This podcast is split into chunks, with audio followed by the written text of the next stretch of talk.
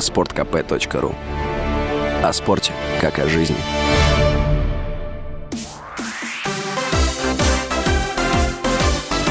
Новости спорта. Футболисты «Динамо» победили ЦСКА в московском дерби 17-го тура российской премьер-лиги. Встреча завершилась со счетом 2-1. У «Динамо» забили Дмитрий Скопинцев, 40-я минута, и Мумин Гмалё, 63-я минута.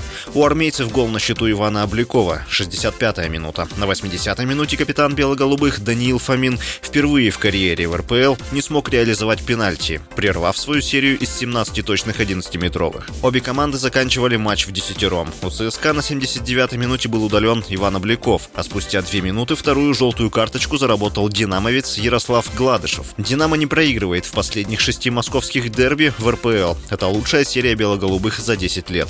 ЦСКА впервые при Владимире Федотове проиграла два матча подряд в РПЛ. В последних шести матчах у армейцев только одна победа. «Динамо» поднялось на четвертое место в турнирной таблице. У ЦСКА пятая строчка.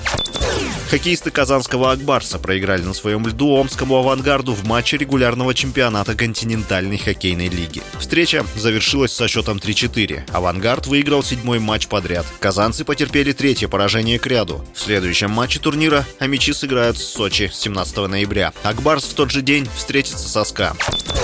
Джордж Рассел, британский пилот команды Mercedes Формула-1, впервые в карьере одержал победу и выиграл Гран-при Бразилии, который прошел на автодроме Интерлагос в Сан-Паулу. Теперь он находится на четвертом месте в общем зачете. Вторым пришел его товарищ по команде, семикратный чемпион мира Льюис Хэмилтон.